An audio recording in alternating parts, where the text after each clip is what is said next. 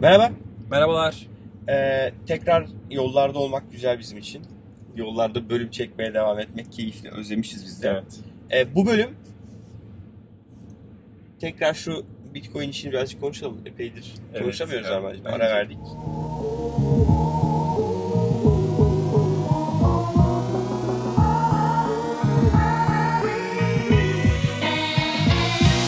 Ne oluyor ya? Bitcoin, ben Bitcoin'in nereye olduğunu anlatmayayım, sağlamayacağım, beni vurur. Her gördüğünde şöyle bir hareket yapıyor. Bitcoin düşüyor. Düşmeye devam ediyor. Düşme trendine gidiyor. Bir şey diyeceğim. Bizim son meetup'ta anket yapmıştık.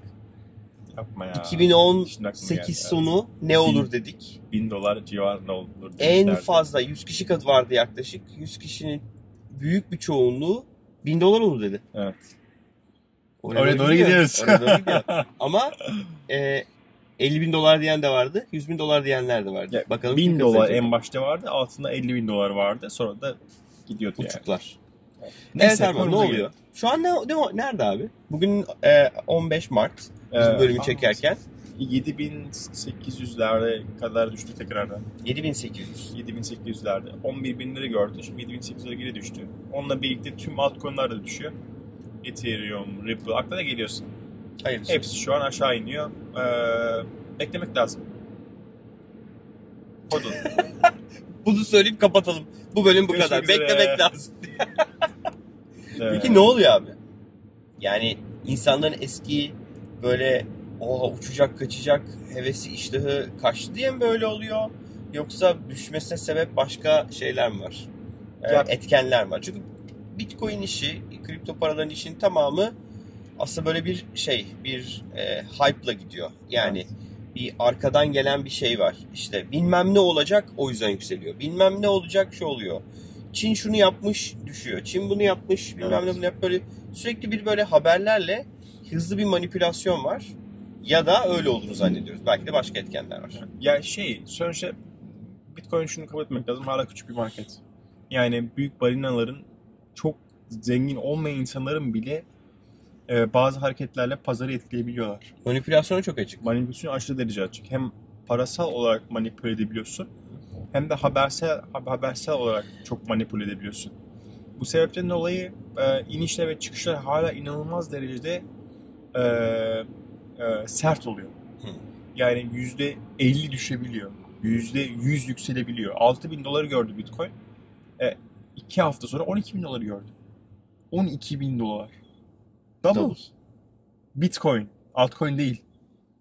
Ondan sonra ne oldu? Diyorsun. Tekrardan 7.000'e düştü. O nedenle yani hala haberler, Twitter gündemleri vesaire her şey Bitcoin fiyatını fazlasıyla etkiliyor. Bence Bitcoin daha oturmadı. Daha hala regülasyonlar konuşuluyor Amerika'da. Nasıl regüle edeceğiz biz bunları? Altcoin'ları nasıl regüle edeceğiz? Türkiye'de de bu arada regülasyon konusunda yakın zamanda vazgeçme olacak. Konuşulmaya devam ediyor ama pozitif haberler de çıkmaya devam ediyor. Önünü kapatmayacaklar. Ben önünü kesileceğini düşünmüyorum. Tam tersine nasıl büyütebiliriz konusuna bakılacak ve nasıl regüle edebiliriz? Belki bu önümüz 2-6 ay çok böyle bir şey görmeyeceğiz. Hala bu inişler çıkışlar devam ediyor olacak. Ondan sonra 2-6 ay büyük bir çıkış tekrar görüyor olabiliriz. Bu tamamen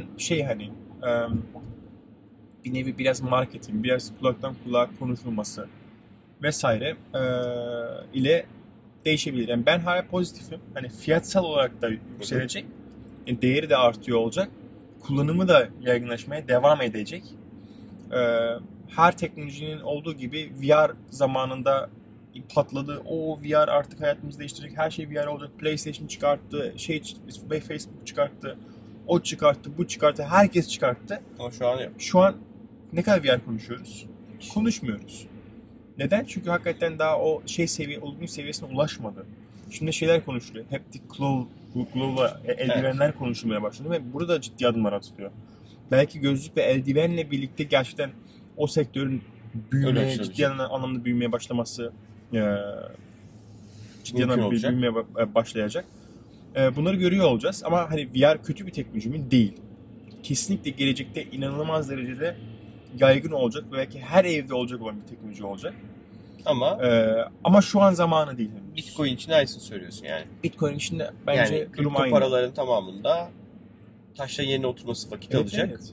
Ama oturduğunda işler çok daha stabil bir şekilde devam edecek. Evet, mesela en büyük konuştuğumuz... Abi bir şey soracağım. Geçen gün bir şey okudum. Bu bir tane büyük yurt dışı borsası hacklendi falan filan diye. Ne olay? Binance. Ha evet, Binance. Hacklendi mi? Evet. Binance'e ciddi dedikodular çıktı, hacklendi diye. Bu arada galiba ikinci defa çıktı Binance için. Emin değilim ama. Kraken'de de yaşanmıştı ya. Kraken'de de böyle sistemde bir sorun olunca hacklendi, bir muhabbeti dönmüştü. Bu artık şey oldu yani. Sistemde sorun çıktığı zaman herkes hacklendi mi? Herkes hacklendi. O bir kere banko bir dedikodu. Evet. Tamam, insanlar da haksız değiller. Mt. Gox'tan sonra bu arada o efsane değil. Neyse, o konuya girmeyeyim. Onu da bence bir anlat. Önce şunu anlat, sonra Mt. Gox'taki olaydan sonra herkes hacklenmesinden korkuyor. Paran orada duruyor ve hacklendiği zaman da paralar çalınırsa elveda yani. Geçmiş olsun, gitti paralar. Hiçbir şekilde o parayı geri alamazsın. Neyse. Abi şöyle bir olay oluyor. Dedikodular çıkıyor. Diyor ki, bazıları yazıyor ki işte benim bilmem ne coin'um vardı. Altcoin'um. Bitcoin'e döndü. İşte bilmem nereden satış işlemi gerçekleşmiş. Bilmem ne coin'um vardı. Bilmem neye döndü. Millet ondan sonra şey başlıyor işte. Aha işte Binance hacklendi. Binance'te işte bizim vermediğimiz trade'ler gerçekleşiyor. Aa. Millet şok. Sonrasında gerçekten işte ortaya şu çıkıyor. Abi bazı Binance kullanıcıları otomatik trade yapsın diye hesaplarındaki API key'leri bir tane bot'a veriyorlar. Aa. Abi bot ekleniyor. Aa. Bot da API key'leri elinde için. Ve ne yapıyor? Adamların hesabından gidip trade gerçekleştiriyor. O adamların vermemiş olduğu trade'leri gerçekleştiriyor. Çok iyi ya. Ve onun üzerine Binance eklendi diyor. Binance eklenmedi. Binance'e entegre olan bot eklendi. Aynen öyle. Sen API key'lerini yani başka bir yazılımın senin Binance'deki hesabına erişmesine izin verirsen bunun riskleri var. Tabii ki var yani. Bunun ciddi riskleri var. O yüzden genelde ne yapıyorlar? Sadece trade'e izin veriyorlar. İşte withdrawal vesaire izin vermiyorlar botlara. Çok dikkat etmek gerekiyor. Çünkü böyle bir yazılıma denk geldiğin zaman belki kodlarında vardı zaten o hazırda o sağlıksız kodlar. Belki de sonradan eklendi. Bilmiyorum. Bir update çıkarttılar ama öyle bir şey gözün kapalı güvenemez. Çok zor. Çünkü kim yazmış o botu? Nasıl yazmış? Nasıl kullanılıyor? Şey nasıl çalışıyor? Ya, bilmiyorsun. Yapmasına izin vermek bile hesabını boşaltabilir ya. Üstüne böyle dandik bir tane altcoin alır. Aynen. Sonra o dandik altcoin'i bedavaya gidip başka bir adama satabilir yani. Yani aynen öyle. Yani sürekli saçma sapan trade'ler yapar. Bittim yani. O para bir gün içerisinde erir yani. 2 gün içerisinde erir. Vay be. O nedenle Binance eklenmedi. Binance gerçekten en güvenilir. Yani Binance bir numara değil mi hala? Efendim? Bir numara değil mi volümde hala? Hatırlamıyorum yani, bilmiyorum. Binance trafiği çok yüksek. Bir numara değildi o. Başka 2 tane var. 3 numara falan da. Ama Binance çok popüler. Sağlam bir ekibe sahip. Twitter'dan CEO'su kullanıyorum. Twitter'dan CEO'su aktif. Gerçekten hani nabız yokluyor, cevap veriyor. Mümkün olduğunca şey yapmaya çalışıyor. Bilgi vermeye çalışıyor. O yüzden Binance'ı seviyorum yani. Yani bunu yapmaya çalışması bile güzel bir şey. Evet. Sessizliğe yapmıyor. Gömülmüyor. İşte ne oluyor Binance'de? CEO'su da kimseyle konuşmuyor. Bir şey de yazmıyor. Öyle bir adam değil. Adam hakikaten yazıyor. Yani şöyle yaptık işte, bir aç duyuru yazdık. Şuraya gelip okuyabilirsiniz. Şunu yapabilirsiniz. Bunu yapabilirsiniz. Deyip şey yapmaya çalışıyor.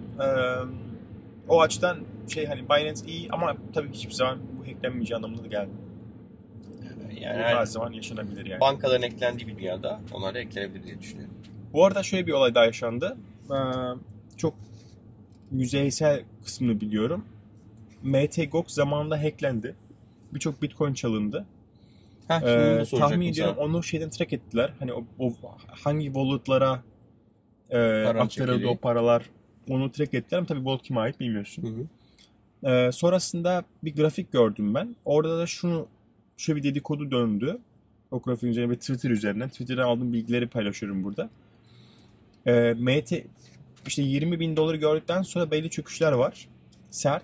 O çöküşlerin bazılarında Mt. Gox'un wallet'larına para transferleri gözüküyor. Ve büyük olasılıkla da ardından satışlar gerçekleşiyor.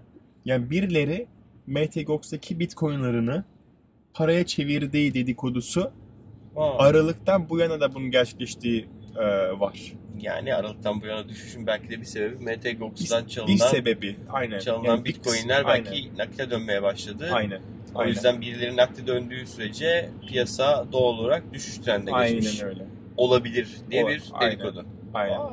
İlginç şeyler ya. Yani böyle çok enteresan dünyamız var ya. 7 gün geçiyor Bitcoin dünyasında, böyle bakıyorsun 7 günde neler neler oluyor. Oo. Benim dünyam çok daha rahat ya, işte e-fatura var, e-defter var, e-harçlar. Abi her gün Bitcoin için şey ya, her gün yeni bir sürpriz yani. Her gün bakıyorsun, bugün de şu olmuş, bugün de, bak bugün de ne olmuş diye. O yüzden hakikaten bazen takip etmek bile çok zor oluyor. Amacım yüzün nur geldi yüzüne.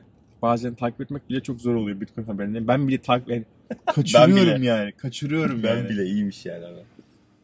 Durum o. Okey. Tekrar biraz Bitcoin konuştun, rahatladın mı? Evet. Bence ara sıra konuşabiliriz. Ara sıra konuşmak lazım. Çok teşekkürler bizi izlediğiniz için. Görüşmek üzere.